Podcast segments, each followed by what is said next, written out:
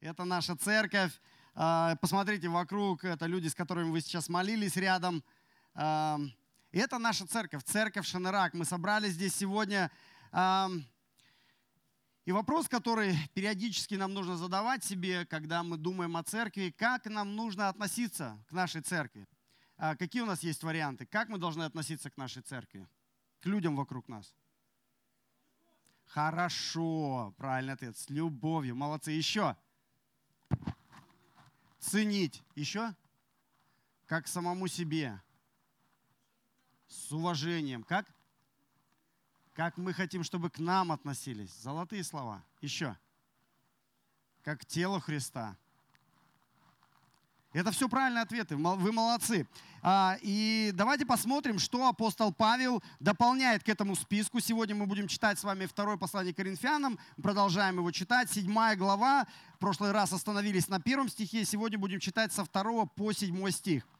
Если у вас есть священное писание, можете читать вместе со мной. Итак, как нам нужно относиться к церкви? Давайте посмотрим на примере апостола Павла. «Вместите нас» мы никого не обидели, никому не повредили, ни от кого не искали корысти. Не в осуждении говорю, ибо я прежде сказал, что вы в сердцах наших, чтобы мы вместе, э, чтобы вместе и умереть, и жить.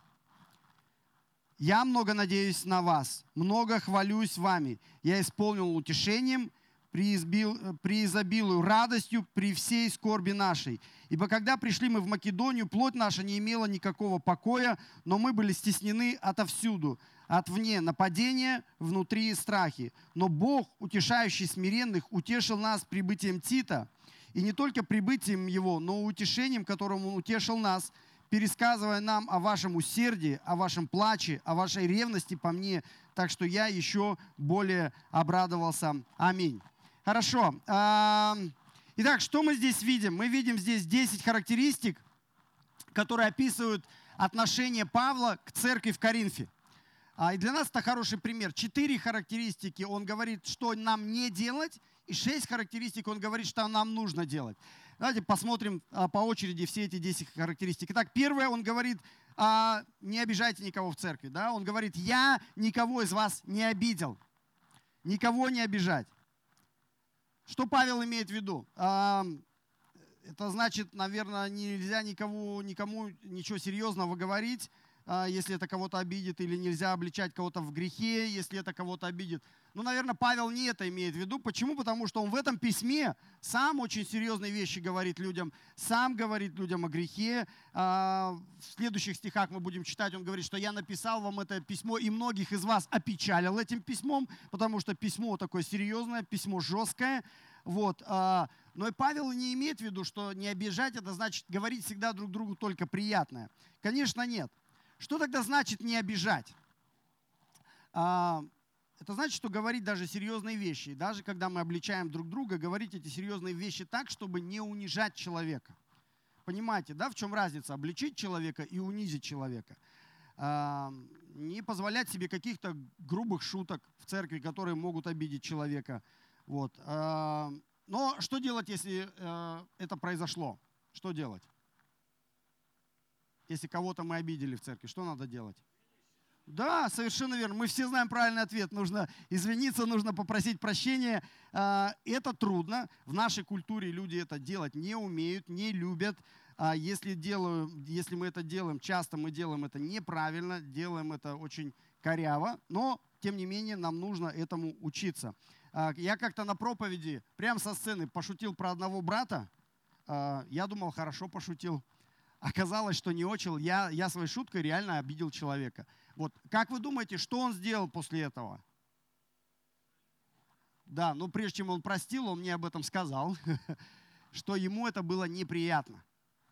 И как вы думаете, мне что нужно было сделать э, после этого, как человек подошел, сказал, мне вот эта шутка была неприятна, она меня обидела. Что мне нужно было сделать? Мне нужно было сказать, да, ничего страшного, да, ты не обижайся, что ты такой обидчивый, иди с миром, да. Что мне нужно было сделать? Да, мне нужно было взять ответственность на себя и сказать, я, я прошу прощения, а, что я обидел тебя своей шуткой. Это было неуместно, постараюсь больше так не делать. Вот. То есть вот, ну как бы, ну, формула, по которой нам нужно развивать наши отношения. Во-первых, говорить об этом. Во-вторых, если это так, э, принимать на себя ответственность за это. Итак, мы будем стараться в церкви никого не обижать. Это э, первое. Второе, он говорит, я никого не повредил. Посмотрите, в втором стихе написано, мы никого не обидели, никому не повредили. А кто из вас сталкивался со стройкой или с ремонтом? Есть такие люди? О, да, все сталкивались. Смотрите, на стройке, на ремонте всегда есть две категории рабочих. Две категории рабочих. Одна категория рабочих, которая созидает на долгие-долгие года. Вы уже понимаете, какая будет вторая категория рабочих. Вторая категория рабочих – это те, которые вроде какую-то активность ведут, и ты даже сразу это не понимаешь, но ты понимаешь, что они несут разрушение в себе, что они делают вещи, которые потом надо будет переделывать, ломать все, опять платить деньги за мусор, опять закупать материалы опять все переделать, потому что это люди, которые повреждают, разрушают, хотя они делают вид, что они строят или ремонтируют. Вы сталкивались с такими? Пожалуйста, сами такими не будьте. То же самое касается церкви. Павел сравнивает нас со строителями. Он говорит, мы либо можем созидать церковь своими словами, своими делами, созидать здоровую, сильную церковь на долгие годы, либо мы можем своими словами и делами повреждать церковь и повреждать людей вокруг нас.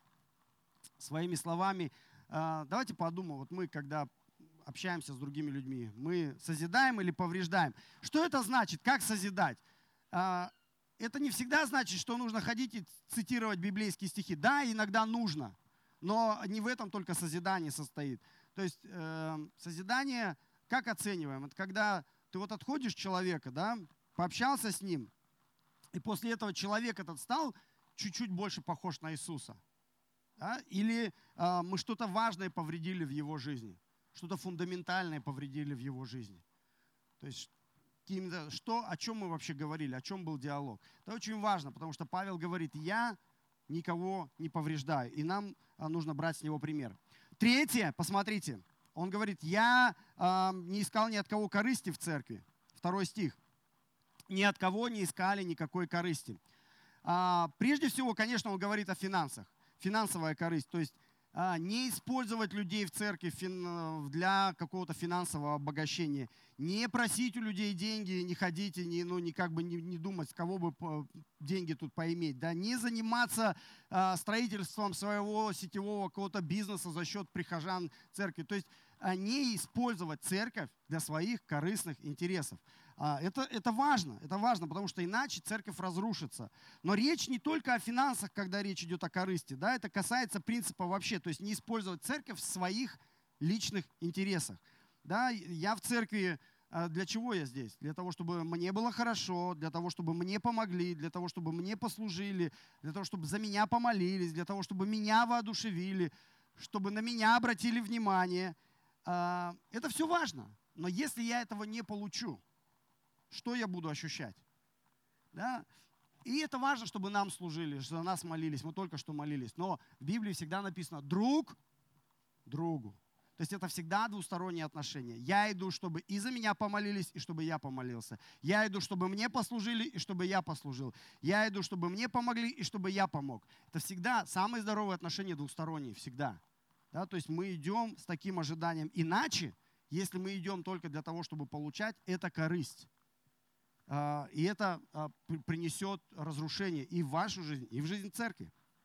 Четвертое. Не говорить в осуждении церкви. В третьем стихе он говорит, не в осуждении говорю. То есть цель не осудить их.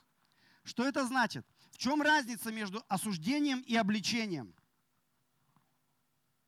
Скажите мне, есть разница между осуждением и обличением? Есть. Обличение – это заповедь, осуждение – это грех. Да, вот принципиальная разница. В Библии написано, что нам нужно обличать друг друга, но нам нельзя осуждать друг друга. Да? А, как тогда разделить? Обличение – это когда ты разговариваешь с человеком лицом к лицу. И твоя цель какая для этого человека? конечная цель? Помочь этому человеку, восстановить его, поднять его на ступеньку выше. Это цель обличения. А какое а, осуждение? Как происходит осуждение? За спиной. То есть это первый момент. Ты не в лицо человеку смотришь, а за спиной.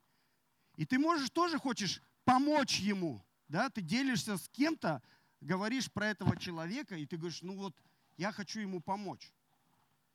То есть ключевой момент это либо в лицо, либо за спиной. Вот это очень важно. И важен мотив внутри. Я хочу помочь этому человеку искренне. Или я просто хочу возвыситься над ним, его на ступеньку ниже опустить, а себя на ступеньку выше поднять. И это грех. И Павел говорит, нам нельзя так делать. Это важно. Что мы э, сегодня уже говорили про соцсети, что мы пишем в соцсетях о своей церкви, о других прихожанах, что мы пишем, да, что мы говорим о своих братьях и сестрах, когда они нас не слышат.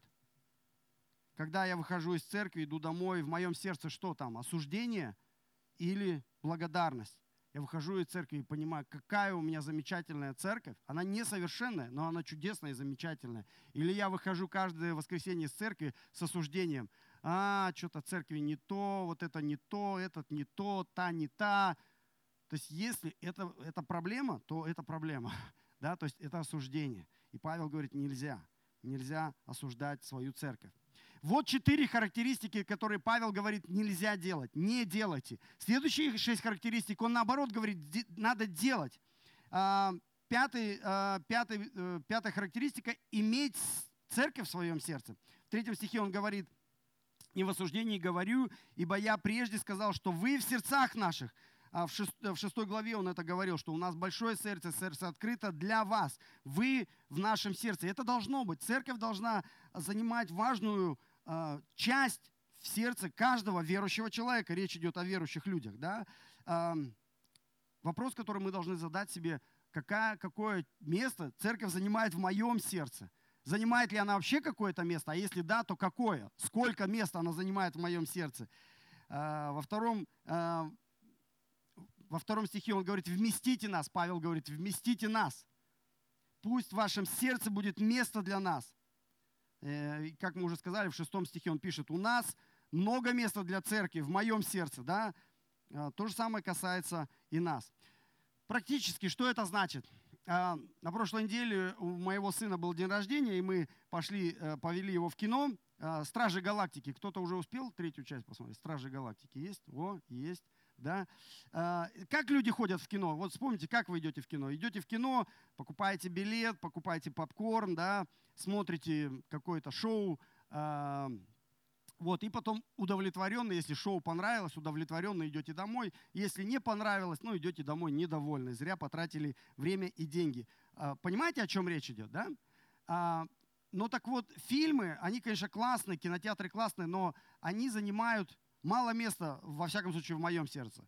Вот. Но и каждый из нас должен спросить, церковь, она занимает Какое место в моей жизни? Такое же, как кинотеатр. Я иду сюда для того, чтобы а, мне показали здесь красивое шоу.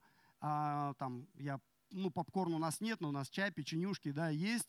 Вот. Я могу даже заплатить за это шоу, да, и потом я домой пойду с чувством, ну, удовлетворило меня это шоу или не очень мне это шоу понравилось. Если э, это так, это трагедия, то есть, э, потому что церковь это не кинотеатр, мы здесь собираемся не для того, чтобы а, развлекать зрителей, да? Эм, как узнать, что есть место в церкви, для церкви в моем сердце? Ну, есть, во-первых, это вовлеченность в жизнь церкви. Если я просто прихожу, получил там какое-то э, воодушевление и ушел, то есть можно сказать, что ну, очень мало церковь занимает в моей жизни. Я вовлечен в жизнь церкви, в какое-то служение, мы постоянно об этом говорим, нам нужны больше волонтеров, да, нам, э, вовлечен ли я в жизнь церкви вовлечен ли я в какое-то служение, есть ли у меня общение с другими людьми, или я пришел, никого не знаю, и ушел, никого не знаю. Да? А, знакомлюсь ли я с людьми? То есть вот сегодня хорошо, Назим говорит, просто повернитесь и познакомьтесь. Но тут у вас выбора не было, да, то есть как бы ты не можешь быстренько пересесть да, то есть, ну, тебе придется повернуться направо, налево и хотя бы поздороваться и узнать, что за люди рядом с тобой сидят. И это хорошо, это правильно. Если ты хочешь, чтобы церковь занимала место в твоем сердце, тебе нужно знакомиться с другими членами церкви. Знакомьтесь, да. Ну и речь, конечно, тоже здесь связана с финансами, потому что мы ценим только то, во что мы вкладываем свои деньги. Потому что в Библии написано, там, где твои деньги, там и твое сердце. Вот. Что ты, э, куда ты вкладываешь деньги, то ты начинаешь ценить. Ты можешь вложить свою десятину в какой-то глупый проект, и ты будешь ценить этот глупый проект. Ты можешь вложить свою десятину в какой-то важный проект, эм, не про церковь говорю, вообще, то есть куда ты деньги вложил, и свои пожертвования. И ты будешь это ценить, ты будешь за это переживать. Вот. А, и если ты говоришь, что ты переживаешь за церковь, а тебе нужно вкладывать финансы свои в церковь, потому что если ты начнешь вкладывать свои пожертвования в церковь, ты начнешь за церковь переживать. И ты будешь уже переживать, о, да, что тут у нас происходит, а как у нас происходит, а почему у нас это происходит, как мы можем это сделать лучше, потому что твои непосильным трудом заработанные деньги находятся здесь. Да? Это важно. А, поэтому вот эти все вопросы, если ты ответишь себе, ты поймешь, занимает ли церковь Шанерак место в твоем сердце. Вот. И сейчас речь, вы должны понять, что если вы в гостях находитесь, сейчас речь идет о членах церкви Шанарак, не о гостях. Если вы проездом, если вы пришли, ушли, то есть речь не про вас. Вам нужно найти церковь, может быть, в вашем а, в городе, в котором вы живете, и присоединиться туда, и ее иметь в своем сердце. Не обязательно иметь э, церковь Шанарак в своем сердце. Хорошо. Шестое. Вместе с церковью умереть и жить. В третьем стихе он говорит – вы в наших сердцах, так, чтобы вместе и умереть, и жить. Странная последовательность. Он говорит, смотрите, сначала умереть, потом жить. Почему такая последовательность? Не задумывались? Давайте вместе подумаем. А? Жизнь вечную, да? То есть э, сначала умереть, а потом жить вместе вечно, да? То есть вот о какой жизни идет. Не здесь жить, а там жить. Вспомните фильмы где-нибудь такие экшен, когда там главный герой попадает в какой-то замес, и такой вот, ну, они понимают, что, скорее всего, сейчас погибнут. И если это хороший, положительный герой, что они обычно перед смертью друг другу говорят? Для меня честь, да, умереть вместе с тобой. Видели такие фильмы? Вот о чем Павел говорит. Он говорит, люди, которые рядом с вами находятся, ваша церковь, для меня, он говорит, для меня честь вместе с, нами, с вами умереть, если ну, нужно будет. И для меня честь вместе с вами жить в Царстве Небесном. Если мы этих людей, которые рядом с нами сидят, никого не знаем, не знаем их характер, не знаем их ситуацию, не знаем, кто они такие. В прошлый раз Нурлан говорил, да, с кем пойти в разведку, не знаем, насколько это люди верные. Нам трудно сказать, что для меня честь с вами вместе умереть и жить в Царстве Небесном. Да? Слава Богу, у нас сейчас нет угрозы физической безопасности. То есть никто не приходит, а, слава Богу, у нас в стране не говорит, так, вы христиане, вы собрались тут в церкви, давайте мы закроем двери и вас там а, бомбу кинем или сожгем. Но есть страны, в которых так происходит. Страны, в которых церковь гибнет из-за какого-то безумного акта агрессии. Прямо на богослужении. Слава Богу, этого у нас нет. Но если так когда-то будет – Можем ли мы сказать, что для меня честь умереть с этими людьми вместе и жить в вечности вместе с этими людьми, потому что других там не будет. То есть они, конечно, будут, но вот эти тоже будут. Поэтому Павел говорит, если вы, как вы должны относиться к церкви? Вот так, что вы смотрите вокруг и говорю, да, вот с этими людьми для меня честь вместе умереть, и для меня честь с ними жить в Царстве Небесном. Аминь. Аминь. Хорошо. Седьмое. Павел говорит, нам нужно много надеяться для церкви. В четвертом стихе он говорит, а, да, чтобы нам вместе умереть и жить. И я много надеюсь на вас. Конечно, никто из нас не совершенен. Конечно, мы все сломаны. Конечно, у нас есть у всех какие-то трещины. Да? А, и из-за этого, конечно, в церкви а, будут возникать и трудности, и конфликты какие-то, и недопонимания, какие-то неприятности – а, и даже, может быть, иногда руки будут опускаться. Но надежда есть. Павел, Павел говорит, у меня есть надежда, я много буду надеяться на церковь. Почему у нас, несмотря на трудности в церкви, почему мы можем много надеяться? Потому что наша надежда не на нас построена, а на Иисусе. Иисус сказал, я создам церковь мою. То есть если Иисус сказал, это Его тело, это Его проект, Он над этим трудится 2000 лет и будет дальше трудиться до конца. Поэтому мы можем надеяться, мы можем много надеяться на свою церковь. Почему? Потому что это тело Христова. Он за это отвечает, он за это переживает даже больше, чем мы. Были ли проблемы в церкви Коринфа? Конечно, были. Павел говорит об этом открыто. Он говорит, что у них есть лжеапостолы, у них есть служители сатаны в церкви.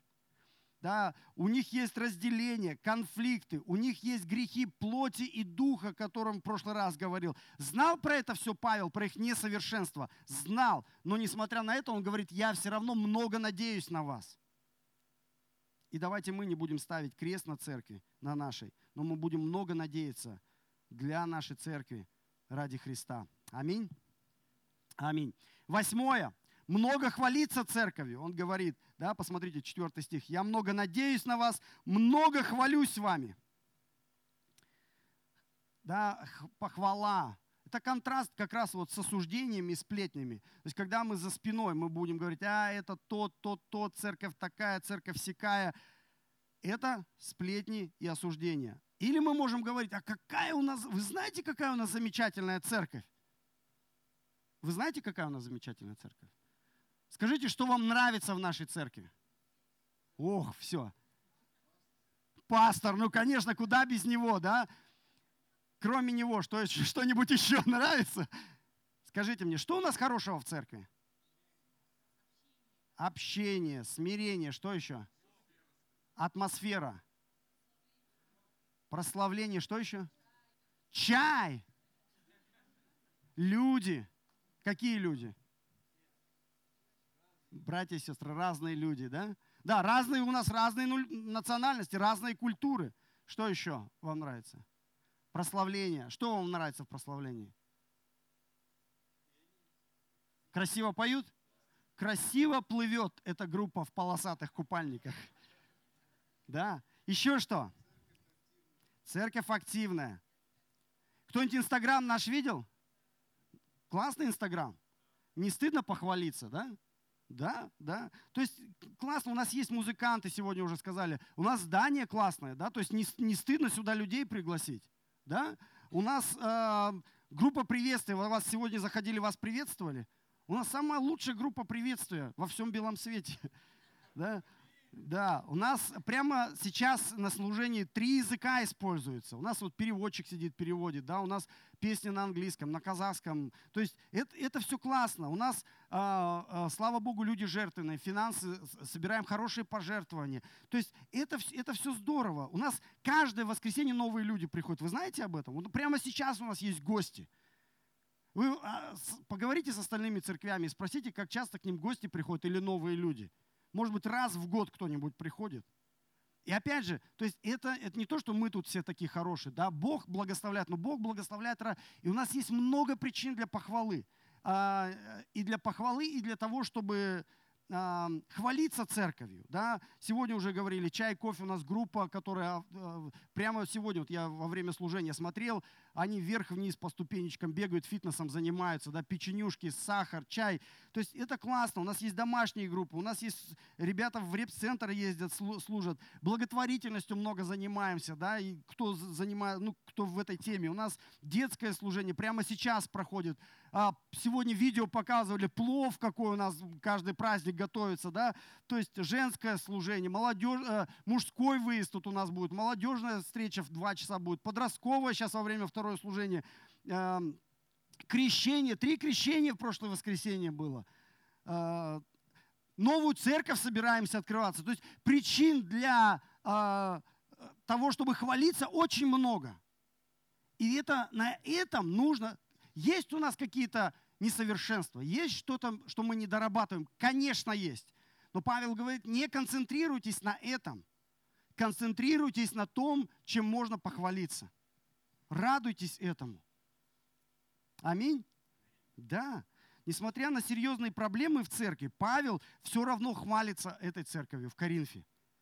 И нам тоже есть чем похвалиться. Поэтому, когда сегодня мы говорили про соцсети, да, где-то там оставляете. Э, почему, например, важно там в 2GIS или там в Google Maps там оставлять э, оценки, комментарии? Потому что а, тогда информация про церковь, больше людей узнает об этом. Поэтому э, напишите хороший комментарий в наших соцсетях, на Ютубе, в Инстаграме, там, в 2GIS. Э, пометьте какие-то... Я, я не, не знаю, как это правильно все делается, но кто знает, делайте это, потому что через это тоже это средство для того, чтобы люди узнали про наше собрание, люди узнали про нашу церковь. Можете похвалиться. Все, что мы сейчас перечислили, можете там написать, какая у нас замечательная церковь. Хорошо, девятое. Исполняться утешением за церковь. То есть он не только хвалится, он еще и утешается. Э, посмотрите, в четвертом стихе он говорит, я много надеюсь на вас, много хвалюсь, я исполнен утешением. О каком утешении речь идет? Эм, Павлу тяжело. Ему тяжело физически, ему тяжело эмоционально. Э, когда он начинает писать э, во второй главе, в 12 стихе он пишет, «Придя в Траду для благовествования о Христе, хотя мне открыта была дверь Господом. Я не имел покоя духу моему. То есть написано, что у него очень хорошо получилась там евангелизация, много людей покаялось. Но, несмотря на этот успех, он не имел покоя духу моему, потому что не нашел там брата моего Тита. Но простившись с ним, я пошел в Македонию. Дальше он, у нас есть вставка, и теперь он пишет. «А, «Ибо когда мы пришли в Македонию, пятый стих, плоть наша не имела никакого покоя». Это продолжение мысли из второй главы. Да? Македония, покой. Но мы были стеснены отовсюду, от вне нападения, внутри страхи. Но Бог, утешающий смиренных, утешил нас прибытием Тита. И не только прибытием его, но и утешением, которое он утешил нас, пересказывая нам о вашем усердии, о вашем плаче, о вашей ревности по мне, так что я еще больше обрадовался. То есть посмотрите, с одной стороны успех в благовестии, с другой стороны у него нет покоя. Он переживает. А, причем нет покоя ни плоти, ни духу. Стеснение отовсюду. Внутри страхи написано, он переживает за церковь, а, он боится за церковь, а снаружи нападки, да, то есть э, те язычники, которые атаковали его. Но Бог утешил его. Бог утешил его. Поэтому, если вы помните, кто слушал самую первую проповедь по второму посланию к Коринфянам, то есть первое, первые 10 стихов, а, он начинает сразу с утешения – в первых э, даже, по-моему, семи стихах 10 раз слово утешение употреблено. То есть э, а, это письмо для него огромное утешение. И что нужно для того, чтобы э, утешил? Посмотрите в сегодняшнем отрывке. Он три важных фактора утешения. Он говорит, Бог утешает смиренных. Потом, как Бог утешает? Прибытием Тита и тем, что Тит рассказал хорошие новости. То есть вот эти три важных фактора. То есть ну, нам нужно, чтобы получить утешение, иметь смиренное сердце, да? нам нужно физическое присутствие других верующих, и нам нужны хорошие новости. Да? Посмотрите, то есть у него было беспокойство, у него был стресс, нападки, страхи, но в этот момент он смирился. Как ты смиряешься в момент беспокойства? Как проявляется твое смирение, когда ты беспокоишься? Ты принимаешь. То есть, когда ты ждешь автобус, и автобус не идет, ты опаздываешь, и ты ходишь, и ты нервничаешь, где автобус, где автобус. От того, что ты нервничаешь, автобус быстрее придет? Нет. Что тебе нужно сделать в этот момент? Тебе нужно успокоиться, сесть на лавочку и сказать, автобус придет тогда, когда, когда он придет. И мне а, от того, что я, мне не надо сейчас килокалории тратить на и сжигать, и травить свой организм токсичными эмоциями. Смирись, да, сядь и успокойся. То же самое здесь. Павел говорит, я был в беспокойстве за церковь, но я смирился. То есть я сел и сказал, автобус придет тогда, когда придет. Нужно смирение. Второй он говорит, Тит пришел. Очень важно, когда тебе плохо. Да, когда ты в беспокойстве. Очень важно физическое присутствие зрелых братьев, сестер в твоей жизни, которые могут физически рядом с тобой находиться. Да, ищи такого. Не уст... Некоторые люди наоборот. Я недавно разговаривал с одной сестрой, она говорит, все, мне плохо, плохо, мне надо одной побыть, я месяца два не буду ходить в церковь. Я говорю, вот это да, ты реально, ты реально веришь, что это поможет тебе справиться с своими эмоциями. Тебе нужны верующие, другие верующие, адекватные верующие, зрелые верующие, которые рядом с тобой побудут. Но они не просто молча должны сидеть, они, эти другие верующие несут хорошие новости. Посмотрите, Тит принес хорошие новости. Что написано? Он говорит, он рассказал о вашем усердии, о вашем плаче и о вашей ревности. Да? Между пастором и церковью серьезный конфликт. Мы об этом уже много раз говорили. И Тит говорит, «Э, церковь начала меняться. Я вижу, что некоторые люди проявляют в церкви усердие, о чем э, Нурлан в прошлый раз говорил, да, там были люди, с кем можно было пойти в разведку. Эм, некоторые люди плакали из-за этой ситуации, что есть конфликт, и они хотели решения этого конфликта. И некоторые люди ревновали по пастору, они искренне переживали за, э, за э, апостола. И Павел говорит, этими хорошими новостями Тит меня утешил. Павел исполняется утешением за церковь. И для нас это хороший пример. Да, там, нам тоже, когда, может быть, не все, не все ровно в жизни и в церкви, когда есть какие-то неприятные ситуации, нам нужно смирение, нам нужно физическое присутствие, да, физическое а, присутствие других верующих, может быть, это а, на богослужении или в группе, или просто встреча один на один за чашкой чая – и нам нужны хорошие новости. Нам нужны свидетельства. Делитесь своими свидетельствами. Рассказывайте не только о своих проблемах, но и рассказывайте, что хорошего было на прошлой неделе. Да, как Бог благословил вас в, ма- в маленьких каких-то вещах, в больших вещах. На прошлой неделе вот э, у Алексея и Жени тоже критическая ситуация была, э, и церковь молилась. Но как было приятно смотреть, когда они написали не только о молитве, но и о том, как Бог начинает восстанавливать зрение Саши. Вы, кто читал, ободрились через это? Да, всегда, когда ты читаешь какое-то свидетельство, ты получаешь это ободрение. Это важно. Поэтому исполняйтесь утешением. И десятое, последнее. Павел говорит, я преизобилую радостью за церковь. Четвертый стих. Он говорит, я исполнен утешением и преизобилую радостью при всей скорби нашей. И давайте так же, как Павел, понимая, что наша церковь Шинарак несовершенная, будем радоваться. Мы можем радоваться за церковь. А, несмотря на то, что есть проблемы. Конечно, всякие люди э, были у них в церкви, и у нас тоже всякие люди есть. Э, но о, чем Нурлан говорил в прошлый раз, также есть очень много замечательных людей, верующих людей, зрелых людей, с кем можно пойти в разведку, о чем мы говорили в прошлый раз, да. И э, нужно радоваться, э, потому что, как Павел говорит, да, у нас есть с кем вместе и послужить, и в разведку сходить, и с кем вместе умереть а, – честь. И жить в вечности – тоже честь. Аминь. Давайте будем радоваться за нашу церковь вместе с Иисусом. Помолимся. А, Иисус, Господь, спасибо Тебе за сегодняшний день. Спасибо за Твою церковь и за Твое Слово. Мы знаем, что Ты на небесах прямо сейчас перед Отцом нашим Небесным ходатайствуешь за нас – 24 часа, 7 дней в неделю.